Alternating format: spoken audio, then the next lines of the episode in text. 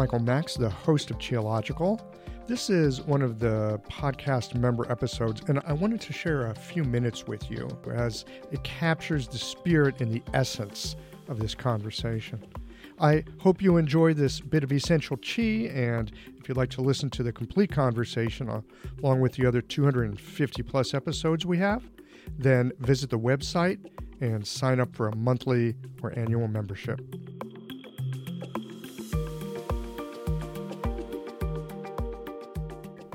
So, Chinese pole star astrology shows us where we have a strong capacity to push into something and apply a like a yang activity kind of approach. Some of half of the stars are yang in nature, half of the stars are yin in nature.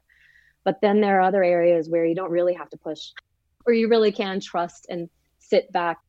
In our grind culture, it's a little hard for us to respect or, or recognize that yin power. It's often viewed as manipulative or why did that person get that leg up? When in fact, that can be an expression of yin power that the person was born with through ancestral causes or through past life causes. You know, the language changes in Polestar because there's an influence of Confucianism, Taoism, Buddhism, Chinese view resists this didactic kind of teaching of this is what reality is. Chinese view has this idea of, okay, well, this works from this tradition, let's use it, let's keep it. Mm-hmm. And that works from this tradition, let's use it, let's keep it. We don't know how they all fit together perfectly. It's not always neat and tidy. And and the Song Dynasty court environment was open-minded it was so well resourced that they were really able to bring in they had travelers from all over the world. It must have been something like paris in the 1920s or mm-hmm. new york city in the 80s or where there was like all kinds of people from all over the place checking it out and sharing what it's like where they're from. And china just absorbed it all and, and took what worked. And and that's how chinese pole star astrology developed. It uses the math from the Persian and the Indian traditions. It maintained remnants of older tribal tra- traditions. Some of the constellations Ken Ming used to teach could no longer even or can no longer be seen in the night sky. They're so old. This tradition rests on such a such ancient traditions, and yet, in terms of the astrology that we have today, it's a newer one, Song Dynasty. That's not that long ago. But then they reformulated it to reflect this uniquely Chinese worldview. So it's secular and it's spiritual. It recognizes the six realms of being, but it roots it in the human experience. It's not about, it recognizes the importance of rites and rituals, acknowledging gods and ghosts and, you know, demons and etc. But it's interested in our human experience and our our community and our our ancestors our our placement within our ancestral stream and our particular unique representation of that for our family. I'm really curious about what you just said there with uh, the ancestral energy and like where we are in our ancestral stream. You know, especially here in the West, we like to think, "Oh, I'm an individual. I've got a family, but yeah." We'll often look at the people of Asia and, and especially watch some of the rituals with what we, I think, often pejoratively call ancestor worship, and miss that there is something that comes down through the people who have lived, that comes down to us. There's something of their experience that, had it not been successful for them, we wouldn't be here. And so I'm curious to know more about that aspect of it. Clearly, the ancestors are very important in Chinese thought. Mm. And when we look at our bodies, here we are, we're Chinese medicine practitioners at root, right? So we're working with our body mind total experience. And like where can we point to in our bodies and our experience? And, and know where can we point to that's not coming from our parents?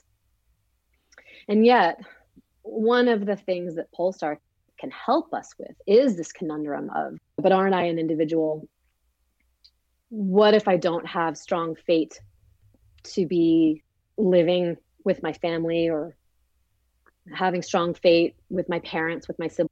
And the Chinese pole star chart can really show us where those ancestral gifts might be rooted in other houses. So for some people, if you have a really strong house of career, for instance, the and the old name for the house of career is actually the the travel palace, not the career palace, the travel palace. So there's so many translation issues that come up. And I was fortunate when I studied with, with Liu Ming to watch him design and, and redesign. I can think of like at least twice where, he, where he would play with what he wanted to call the stars, how he wanted to translate the stars, and even how he wanted to translate the houses themselves. So a chart that would have been inauspicious in the old world in China which would have maybe an exalted career palace, would be very auspicious today. It would mean, oh, look at this chart. Uh, and a mother would be very proud. My my child's gonna fly all over the world and work in all these different places and see all these different people and all these ways of life and get to go far from home, which in the old world, that's an exile chart. That's a that's an ancestral. So our context is very important. I think that's one of the things that that Liu Ming was very deft at was understanding how to translate for Westerners, how to really appreciate and recognize the Western experience. But I think he also appreciated a broad scope of the Chinese view and could even see its connection from way back in antiquity all the way up to more cosmopolitan Chinese ways. He could see that through line and he could help bridge and interpret those two. So it's not an obstacle, the ancestor thing. It's in, in to, to answer your question, it's, it's not an obstacle. And sometimes sometimes our, our ancestral, our karmic issue with our family come out in the public sphere. Some people's charts, they've got tons of energy on the more community side, career side, property, palace, uh, property, palace, assistants, bosses, work in the world. And other people are working out their karma in the home sphere on the home side of the chart, family, marriage, children, etc. So it's almost sometimes Ming would say, sometimes Ming would say that we're working with our ancestors, but our ancestors are possessing. Let's see, how would he say it? Sometimes Ming would say our ancestors are almost possessing those people who are not our family. So we're working with our family even when we're not.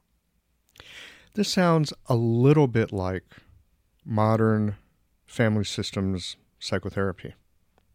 Hmm. A little bit. You know, this idea that there are certain patterns that we inherit from our family. They come, they truly come through our family line and, and the ways that relationships were worked out or not worked out over time. That comes down to us as a kind of inheritance. And then we recreate those relationships out in the world. Mm-hmm. Yeah. Yeah. So it's curious to see how these different ways of looking at the world are pointing toward a similar, I'm going to call it, uh, I don't want to call it an energetic dynamic, but a, actually, I want to come back to Ming. I want to come back to life. I want to come back to destiny. That there's, I suspect when you talk about destiny, you're talking about the character Ming. Is that correct? There's plenty more to this conversation, and as a member of the Qiological website, you have access to all of it plus access to all of the conversations that we have. Sign up to be a member and enjoy all that we have to offer.